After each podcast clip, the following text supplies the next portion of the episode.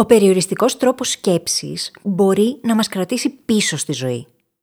Μπορεί να περιορίσει το οπτικό μας πεδίο και να μην μας αφήσει να αναγνωρίσουμε και να αξιοποιήσουμε ευκαιρίες. Μπορεί ακόμα να μας εγκλωβίσει και να κάνει το μέλλον μας να μοιάζει με το παρελθόν μας. Εξέλιξη μηδέν δηλαδή. Προβλήματα, δυσκολίες, αίσθηση ότι κάποιος μας έχει καταραστεί. Πώς λοιπόν αντιστρέφουμε την περιοριστική αντίληψη για τη ζωή σε εικόνα ανοιχτών οριζόντων για το μέλλον; Αυτή είναι μια δική σας ερώτηση και θα την απλοποιήσω ως εξής.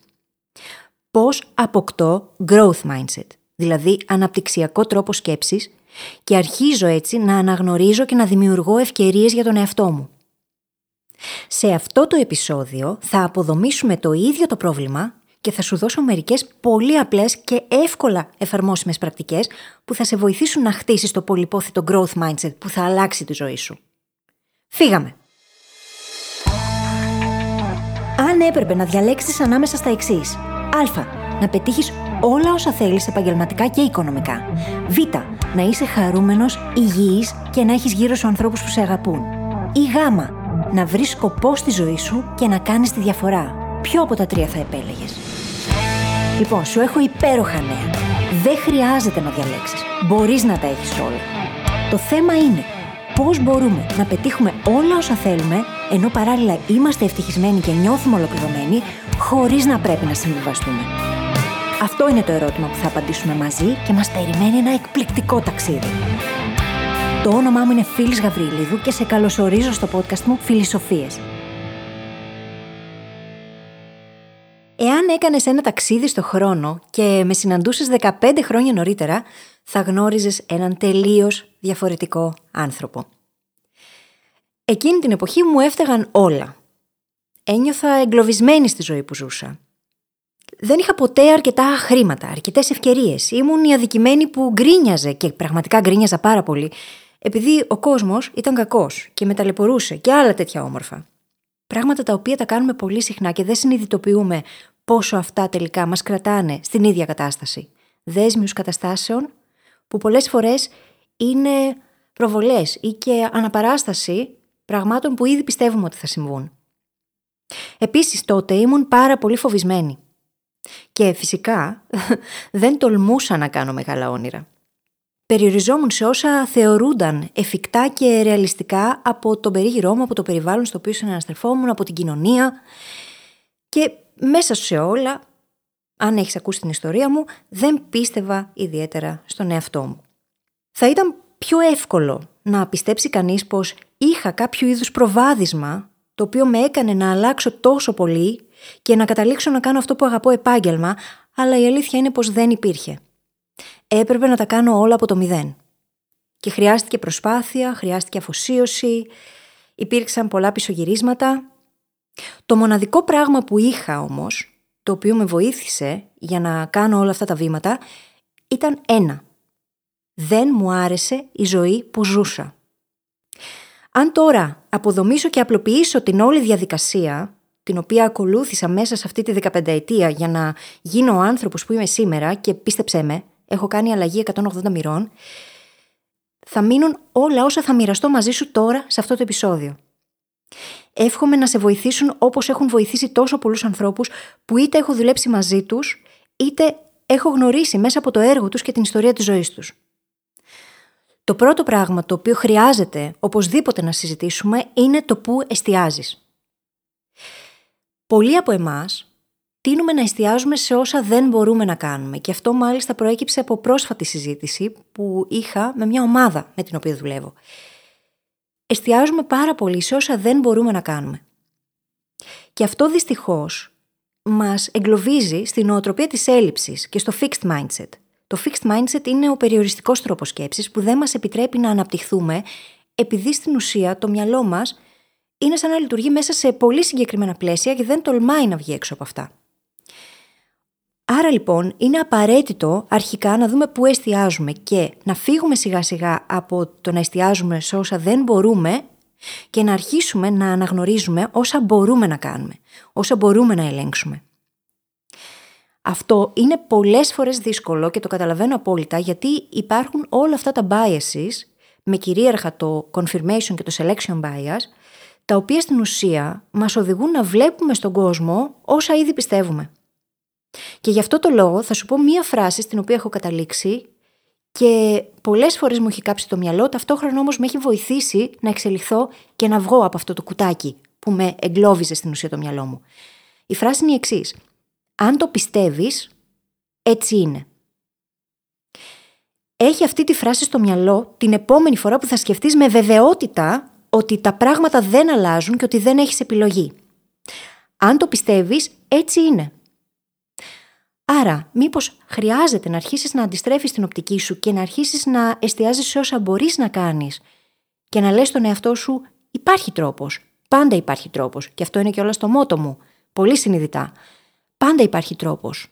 Το ότι δεν τον έχω βρει ακόμη δεν σημαίνει ότι δεν υπάρχει. Άρα, πώς μπορώ να τον βρω; Τι χρειάζεται να κάνω; Το δεύτερο στάδιο τώρα, το οποίο θα σε βοηθήσει να χτίσεις το growth mindset, είναι το να αναγνωρίσεις την αξία της εκτίμησης και της ευγνωμοσύνης στη ζωή σου.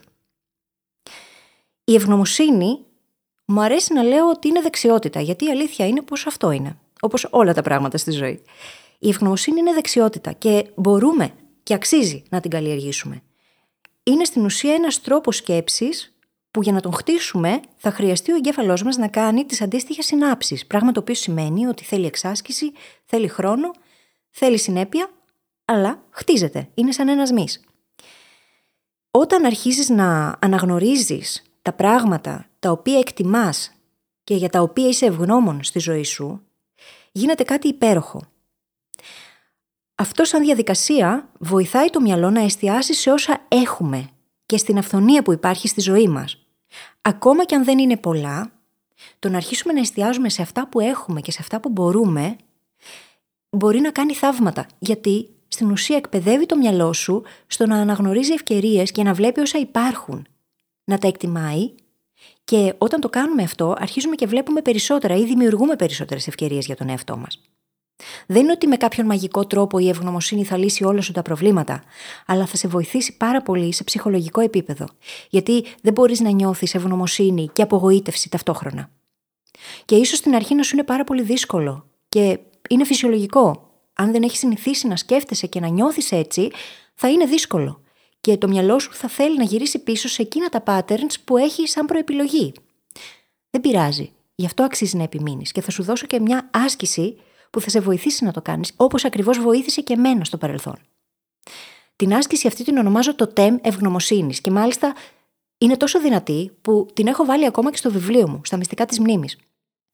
Το TEM ευγνωμοσύνης είναι το εξής επιλέγεις ένα τοτέμ, δηλαδή ένα αντικείμενο ή ένα σημείο το οποίο βλέπεις πολύ συχνά μέσα στη μέρα σου, για μένα αυτό ήταν ε, εκείνη την εποχή τα κόκκινα φανάρια. Κάθε φορά που στο αυτοκίνητο με έπιανε ένα κόκκινο φανάρι, το αξιοποιούσα σαν ευκαιρία πρακτικά για να απαριθμίσω τρία πράγματα για τα οποία ήμουν ευγνώμων.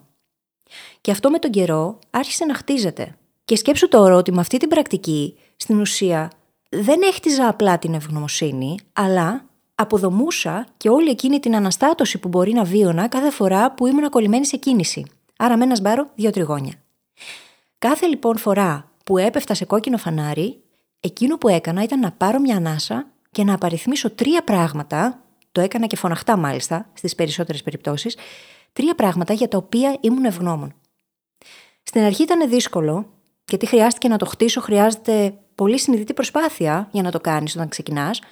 Όμως, καθώς γινόταν και καθώς επέμενα και ήμουν συνεπής, από ένα σημείο και μετά, κάθε φορά που βρισκόμουν σε κόκκινο φανάρι, χαμογελούσα χωρίς καν να το επιδιώκω.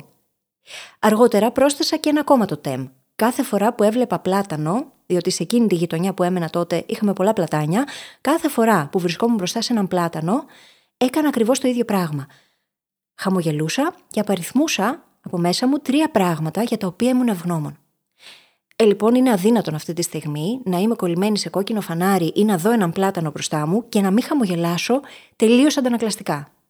Πράγμα το οποίο οδηγεί και στο να νιώσω πιο όμορφα. Το τοτέμ ευγνωμοσύνης, λοιπόν, είναι ένα πράγμα το οποίο αξίζει να βάλεις στη ζωή σου. Φαίνεται απλό, αλλά μη σε ξεγελάει. Και θυμίσου τι έχουμε πει. Τα Τα απλά πράγματα είναι συνήθως οι απαντήσεις. Τα υποτιμάμε όμως γιατί νομίζουμε ότι πρέπει να πάμε στα σύνθετα και γι' αυτό το λόγο τελικά κολλάμε και δεν βρίσκουμε καμία απολύτως εξέλιξη σε αυτά που κάνουμε. Πάμε τώρα στο επόμενο στάδιο. Έχει πολύ μεγάλη σημασία, και αυτό θα το συζητήσουμε και πιο αναλυτικά στο αμέσως επόμενο επεισόδιο από αυτό. Έχει πολύ μεγάλη σημασία το να αποδεχτούμε την αποτυχία ως σκαλοπάτι για την επιτυχία και να κάνουμε κομμάτι της ταυτότητάς μας το να την αποδεχόμαστε και να μαθαίνουμε από αυτήν. Ξέρω πόσο εκνευριστικό είναι όταν το ακούμε και είναι απολύτως φυσιολογικό να σε εκνευρίζει. Γιατί εννοείται ότι υπάρχει αποτυχία, όλοι την έχουμε βιώσει. Η λέξη κλειδί είναι ότι την έχουμε βιώσει. Η αποτυχία είναι μια κατάσταση, και αυτό ακριβώς θα αναλύσουμε στο επόμενο επεισόδιο, και στην ουσία τα δυσάρεστα συναισθήματα που την ακολουθούν είναι αυτό που θέλουμε να αποφύγουμε. Είναι όμως πάρα μα πάρα μα πάρα πολύ κομβικής σημασίας το να αποδεχτούμε για κάτι άλλο παράλληλα με την αποτυχία. Το γεγονός ότι είναι άλλο ο άνθρωπος και άλλο η συμπεριφορά του. Θα το ξαναπώ και θα το εξηγήσω. Είναι άλλο ο άνθρωπος και άλλο η συμπεριφορά του. Και τι σημαίνει αυτό; Πάρα πολλοί και πάρα πολλές από εμάς, όταν βρισκόμαστε αντιμέτωποι με μια αποτυχία, το κάνουμε κομμάτι της ταυτότητάς μας. Λέμε ότι απέτυχα, είμαι αποτυχημένος. Και αυτό επιτρέπουμε να μας καθορίσεις σαν ανθρώπους. Το ότι απέτυχα όμως σε κάτι, το ότι βίωσα μια αποτυχία, δεν σημαίνει πως είμαι αποτυχημένη. Σημαίνει πως είχα μια εμπειρία η οποία ήταν δυσάρεστη, γιατί κάτι που ήθελα να πετύχω δεν πήγε όπως το ήθελα εγώ. Αυτό όμως δεν σημαίνει τίποτα απολύτως για μένα σαν άνθρωπο. Η συμπεριφορά μου ήταν αυτή που οδήγησε σε αποτυχία, όχι εγώ ως άτομο. Και αυτό σημαίνει ότι διαχωρίζουμε τον εαυτό μας από την ίδια την κατάσταση, πράγμα το οποίο μας δίνει μεγάλη δύναμη.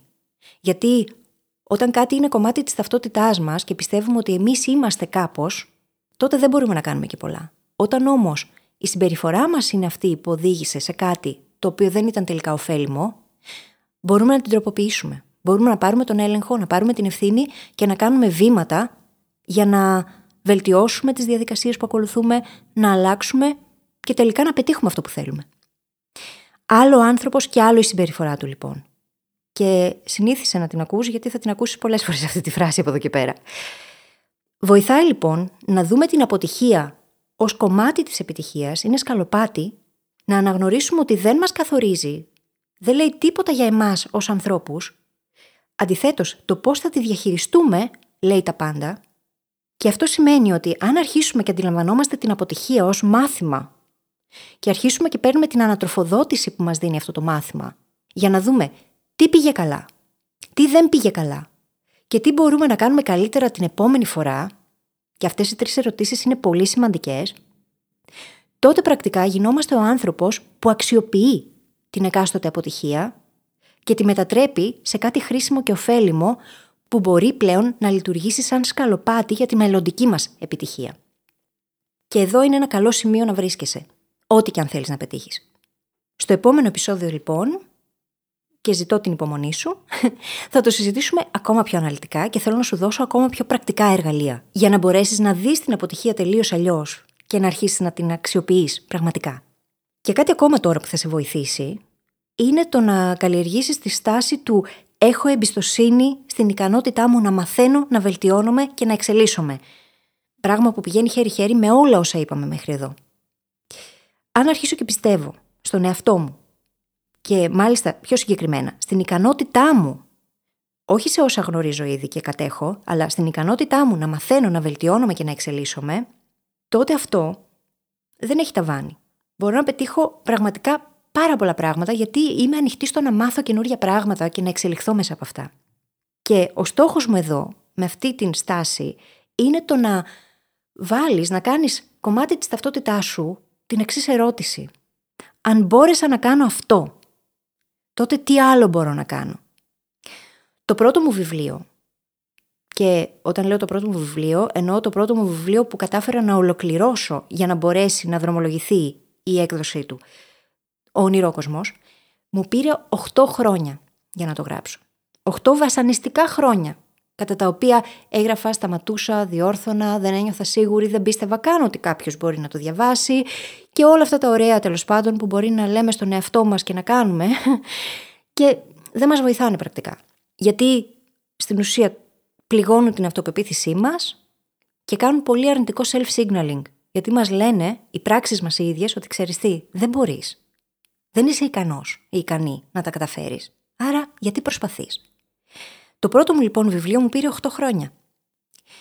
Και αυτό που συνέβη, τη στιγμή που γύρισε το μυαλό μου και το πήρα απόφαση και είπα ότι ξέρεις κάτι, θα το τελειώσω. Δεν με ενδιαφέρει τι θα γίνει από εκεί και μετά, αλλά θα το τελειώσω. Γιατί μέχρι πριν από αυτό ήμουν το άτομο που ξεκινούσε με πολύ ενθουσιασμό πράγματα και τα άφηνε στη μέση. Αν κατάφερνα να φτάσω στη μέση. Και είχα βαρεθεί να είμαι πια αυτό το άτομο. Είχα βαρεθεί να πιστεύω ότι είμαι αυτό το άτομο. Όταν λοιπόν πήρα την απόφαση να ολοκληρώσω το βιβλίο, μπορεί να ξυπνούσα και κάθε μέρα 6 ώρα το πρωί για να γράψω. Και τα κατάφερα. Και ξέρεις τι συνέβη; Όταν έγινε αυτό, ήταν σαν να έγινε ένας μεγάλος σεισμός μέσα μου. Μετακινήθηκαν τεκτονικές πλάκες. Και ξαφνικά ήμουν ο άνθρωπος που μπορούσε να ολοκληρώσει κάτι που ήταν σημαντικό για μένα. Και αυτό έκανε τεράστια διαφορά στη ζωή μου. Γιατί από εκεί και μετά είχα αυτή την ερώτηση σαν οδηγό. Αν μπόρεσα να κάνω αυτό, τότε τι άλλο μπορώ να κάνω; Και δεν ξανακόλλησα ποτέ με κανέναν στόχο από όσους έθεσα. Όσο καιρό και αν χρειάστηκε για να πετύχω. Εστίασε λοιπόν, αυτή είναι η συμβουλή μου, εστίασε σε ένα πράγμα το οποίο είναι σημαντικό για σένα, ό,τι και αν είναι, και όσο καιρό και αν πάρει, και ολοκλήρωσέ το. Ο κόσμος να χαλάσει. Χρειάζεται να κάνεις για τον εαυτό σου αυτό το υπερθετικό self-signaling. Για μένα έκανε τεράστια διαφορά. Και ο στόχος δεν είναι το ίδιο το αντικείμενο που θα ολοκληρώσεις, αλλά το να φυτευτεί στο μυαλό και στο υποσυνείδητό σου αυτή η ερώτηση.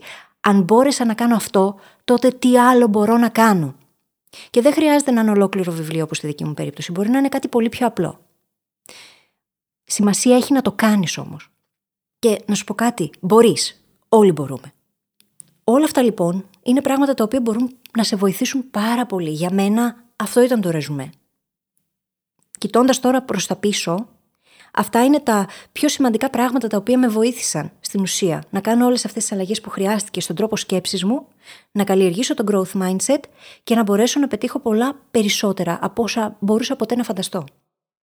Σε αυτό το σημείο λοιπόν θα σου προτείνω το εξής. Αρχικά, τσέκαρε τις σημειώσεις της εκπομπής στο phyllisgabriel.com θα βρεις εκεί επιπλέον υλικό που θα σε βοηθήσει. Σε κάθε περίπτωση όμως, μην περιμένεις. Παίρνα στη δράση. Ξέρω ότι είναι δύσκολο να τα καταφέρουμε όταν προσπαθούμε μόνοι μας. Από την άλλη, το να ανήκει σε μια κοινότητα ανθρώπων που είναι εκεί για να σε υποστηρίξουν στην εξέλιξή σου και στο να αποκτήσεις το πολυπόθητο growth mindset, μπορεί να κάνει θαύματα για την εξέλιξή σου. Και έχω δημιουργήσει μια τέτοια κοινότητα για σένα. Λέγεται Academy Book Club και σε περιμένει να γραφτείς και να μπει στην παρέα μας μαζί με δεκάδες άλλους ανθρώπους. Πριν κλείσω λοιπόν το επεισόδιο, θέλω να σου πω τα εξής.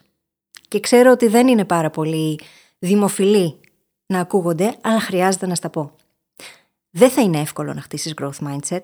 Θα πάρει χρόνο και προσπάθεια. Θα έχεις πισωγυρίσματα.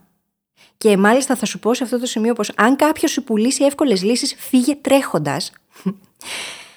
Όμως αξίζει Αξίζει και τον χρόνο και την προσπάθεια και όλη αυτή την ενέργεια που θα αφιερώσεις. Αξίζει. Γιατί ο χρόνος θα περάσει έτσι και αλλιώς. Ποια είναι η εναλλακτική, να μείνεις στα ίδια; Δεν θα το έλεγα. Δεν θα ήθελα σε καμία περίπτωση να γυρίσω πίσω στο άτομο που ήμουν 15 χρόνια πριν, όσο και αν το αγαπώ αυτό το άτομο. Και το ευχαριστώ. Για μένα ήταν μια επίπονη διαδικασία.